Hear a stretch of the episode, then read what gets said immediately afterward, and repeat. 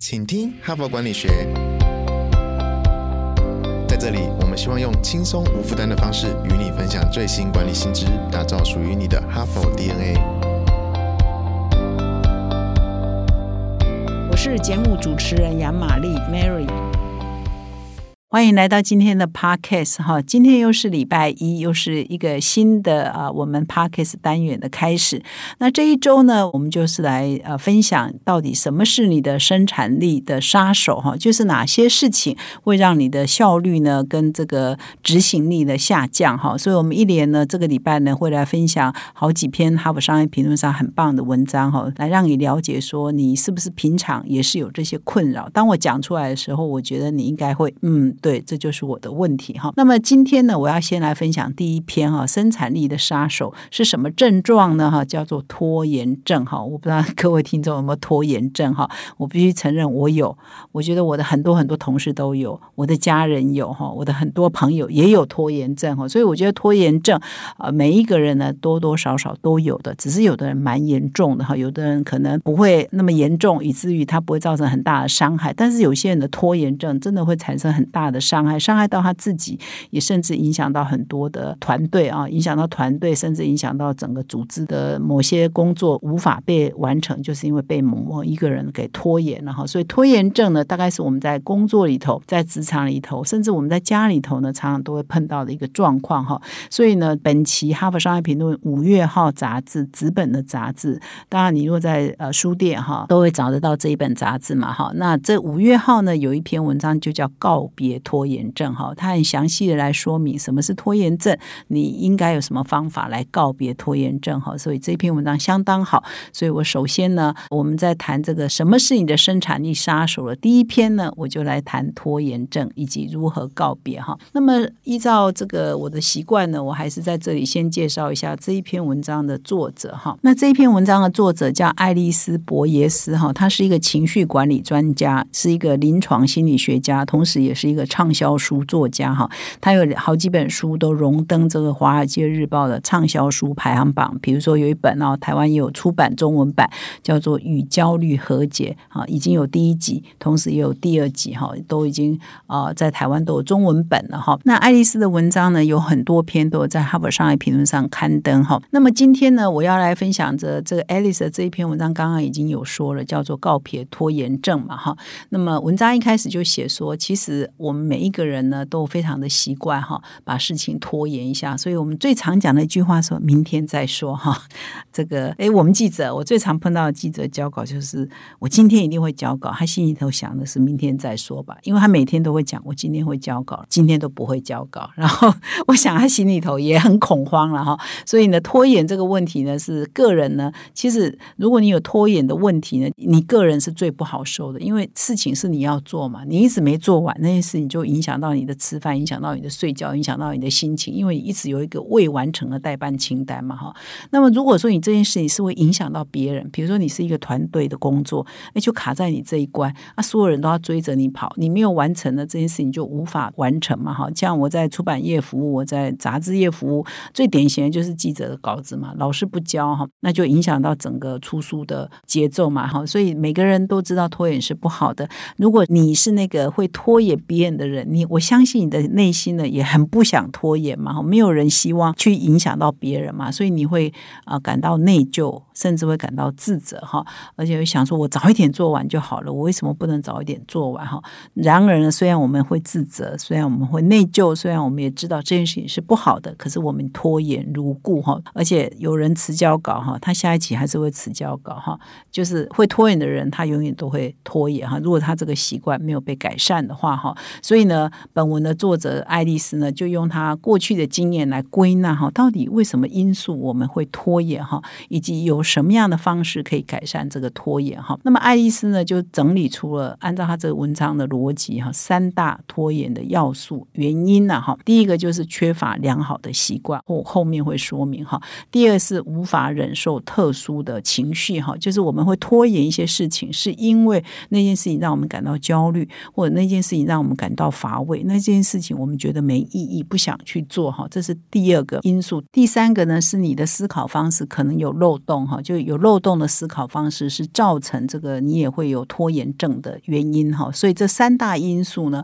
造成我们呃习惯一拖再拖哈，那永远呢就是说等明天再说哈，永远期待无数个明天可以把今天做不了事明天再做，但是通常呢，你如果今天会拖，明天也会再拖，后天也会再拖啊，一直再拖，呃，给再多的 deadline 都没有用哈，所以我们一定要正视到底是什么问题让我们拖延，以及有什么方法可以让我们摆脱拖延哈。那么这边讲的第一个我们会有拖延的原因呢，就是缺乏良好的习惯哈。什么样叫做良好的习惯？通常就是缺乏一个纪律的哈，就是比如说为什么一个人会拖延哈？比如说他明明现在应该做某件事啊，比如说他是要写作的，他是要写书的，他是要呃深度思考做企划的，他呢这个时间应该坐下来做这些事情，或者是这一段时间应该要花很多时间做这些事情，但是他就是会想要逃避，所以先去看个电影再说吧，先追个剧再说吧。先做个菜再说吧，哈，就是不愿意去面对他应该要做的事情，哈，所以这就变成说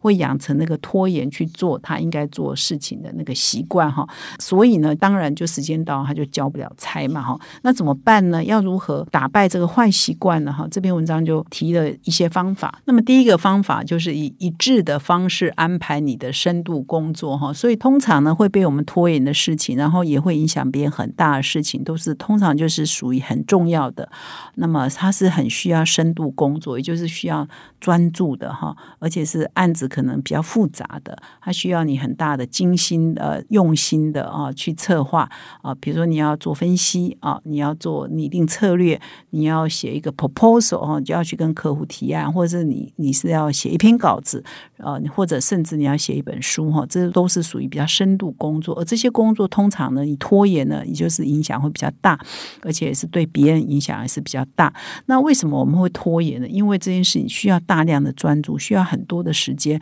然后我们一想到呢，就会害怕，就会觉得啊，反正我现在做下去啊，就是就是很累啊。就是我们一想到这件事情，就会想到累嘛，哈，所以就会想不要做算了，明天再说吧，哈，可以有，我们就想要先暂时逃避。呃，比如说昨天晚上睡觉前呢，我我也会这样了。我觉得也不要苛责任何人，我自己也会这样想，说嗯，我三天后应该交一篇什么报告，或者写一篇文章，然后你可能需要两三天才能完成嘛，哈，所以你就算一算，哎，明天开始要启动了嘛，哈，那昨天睡觉前呢，就会想说，我明天早上起床，呃，梳洗好后就要开始。坐在电脑前要去做这件事情，诶，可是早上呢晃一晃呢，看看报纸，看看新闻，诶，又不太想做，觉得啊有点累哈。想到要去做这件事情，就觉得心有一点累啊，那就想说，不然下午再做吧。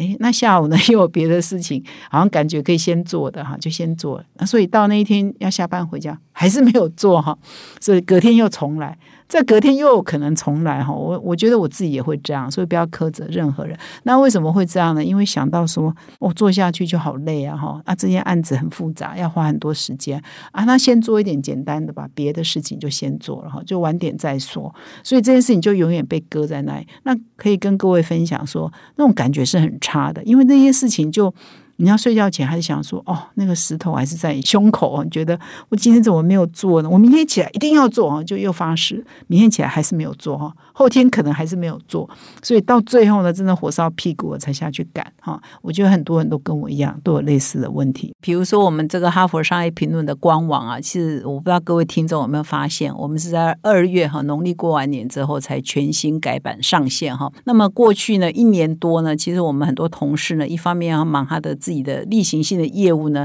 呃，每一个人都大大小小呢，要负责一部分我们官网改版的工作哈。那现在在我们录音室的我们的同事呢，就说你也可以讲我的拖延的故事哈，所以我也就讲一下哈，就说他呢要负责把我们所有的旧的文章呢，有共一万篇哈，每一篇呢都要把它，因为我们要上新的官网嘛，有些是可以机器处理，有些可能没有办法，还是需要人工处理呢，这累积呢就两千篇哈，或三千篇哈，也必须要逐。一的啊，把它处理掉。那当然，我给他的时间是很长，半年，应该是长达半年吧。啊，所以我们是说，你每天哈，或者每个礼拜或每个月，反正你抽空呢，你就是抓一个时间表哈。要做完成，但是他就是严重 delay，他可能就是在想哦，工作这么多，这么多篇几千篇啊，我必须要把它半年内完成。我就说他说你一天做五篇十篇就好啦，但是人就是很难这么理性嘛，人就是很难这么有纪律嘛，所以他到最后我们要改版前还是有。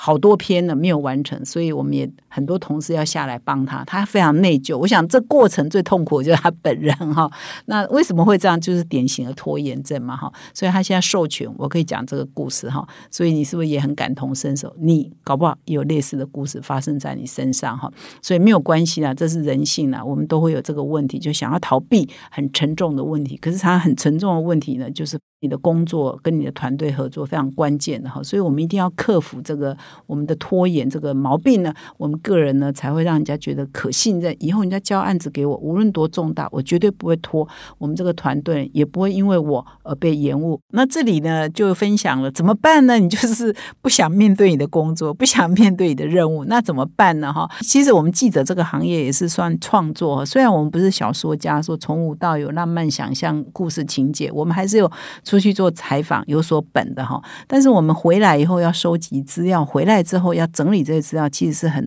耗费时间跟耗费心力的哈。比如说，我们都习惯会录音哈，所以会有逐字稿必须要整理，然后我们要看很多的资料哈，所以有很多的资料我们要消化吸收，然后把我们要用的蛛丝马迹把它抓出来哈，然后要重组哈，重组到底我要用什么观点啊来解读这一件事情？别的媒体是怎样写的，报纸是怎样。写写的别的杂志是这样写，我要找到我自己的观点嘛哈，所以呢，他我们会拖延，就是因为这一想到这一头拉苦要做的事情，就觉得哦压力很大哈，很沉重，所以我们就会习惯拖。那怎么办呢？哈，就以前我们的记者比较资深的记者就会说，你呢就是每天固定一个时间就要坐在你的电脑前，比如你早上九点，不管你现在有没有什么想法有什么，你就坐在电脑前开始看你的资料，你看着看着，你自然就可以写出文章来。但是我我们这种比较创作型的或比较浪漫型，就会说要先去啊扫扫地啊，先去清清垃圾啊，甚至做个饭呐，哈，就是不想坐到电脑前嘛，哈。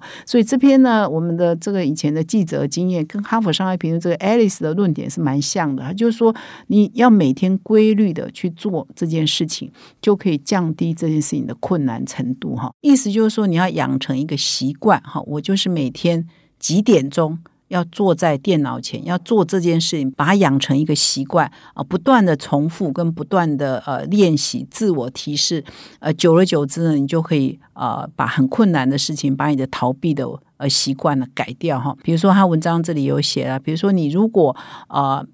某一个案子要进行哈，你假设说你就可以规定自己，我每天早上十一点。就开始进行这个深度的工作。如果今天早上是十一点，那明天早上也是十一点，后天早上也是十一点哈。不要说今天十一点，明天变十二点，后天变两点，再后天变八点哈，就没有办法养成一个固定的习惯，那就很难进行这个深度的工作哈。讲到这里呢，其实我就回想说，我在呃，因为新闻采访工作，我真的认识蛮多蛮多人的哈。那我呃有一次呢，到日本去采访哈，刚刚好那一次因缘机会采。采访了很多日本的作家哈，然后我就发现说哇，这些作家日本人真的是，他明明比如说他是一个医生哈，他每天呢还要去医院上班，可是他就是有办法每年出一本书哈，在日本一个很有名的专门在做老人长照医疗的医生哈，我去采访他的时候，他就有一个书房，去到他家哈，他就说他每天早上四点半就会起床，五点一定会坐在书桌前写稿，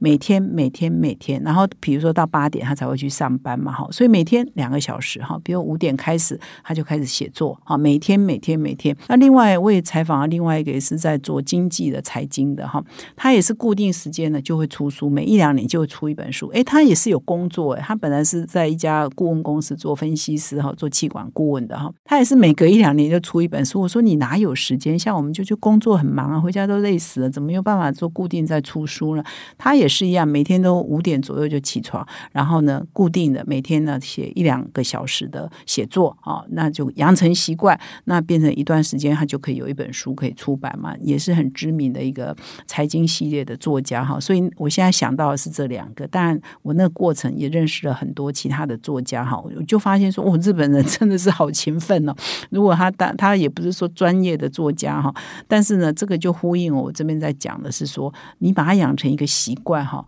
诶，它就变成可能了哈，就所以呢，这边可以跟各位做参考。如果你很很想逃避某些事情，那些事情需要你深度思考啊，沉浸在那个那个资料里头，要要策略规划的，你把它养成一个习惯哈，就是时间到你就去做。那一张桌子前，就去坐在那个电脑前，甚至你固定像 J.K. Rowling 在写小说的时候，固定去某一家咖啡厅，反正你就去坐在那边，开始面对那个工作哈，而不要去搞三搞四的，你可能拖延症就会有很大程度的改善。那么我今天呢，其实你如果听我今天的 Podcast 呢，你就听到这一个就是重点了，就是你要改善你的拖延症。第一个呢，真的要养成一个固定的哈，面对深度工作的一个习惯，时间的习惯，地点。的习惯都好，反正就是固定的时间，你就一定要去做这件事情，它会大大降低你拖延症的症状哈。你不妨试试看哈。所以，如果各位听众你自己呢有这个毛病，或你的同事、你的家人、你的部属有这个毛病，你或许呢也可以建议给他们哈，大家试试看是不是这样是有帮助的。你今天呢只要学会这个就够了哈。所以明天呢我会继续再分享拖延症这一篇文章的其他内容哈。欢迎你们明天再回来。最后呢，我要跟所有听众分享《哈佛商业评论》的个案教学领导者学程第五期正在招生中，请到说明栏阅读相关的资讯哦。感谢你的收听，我们明天再相会。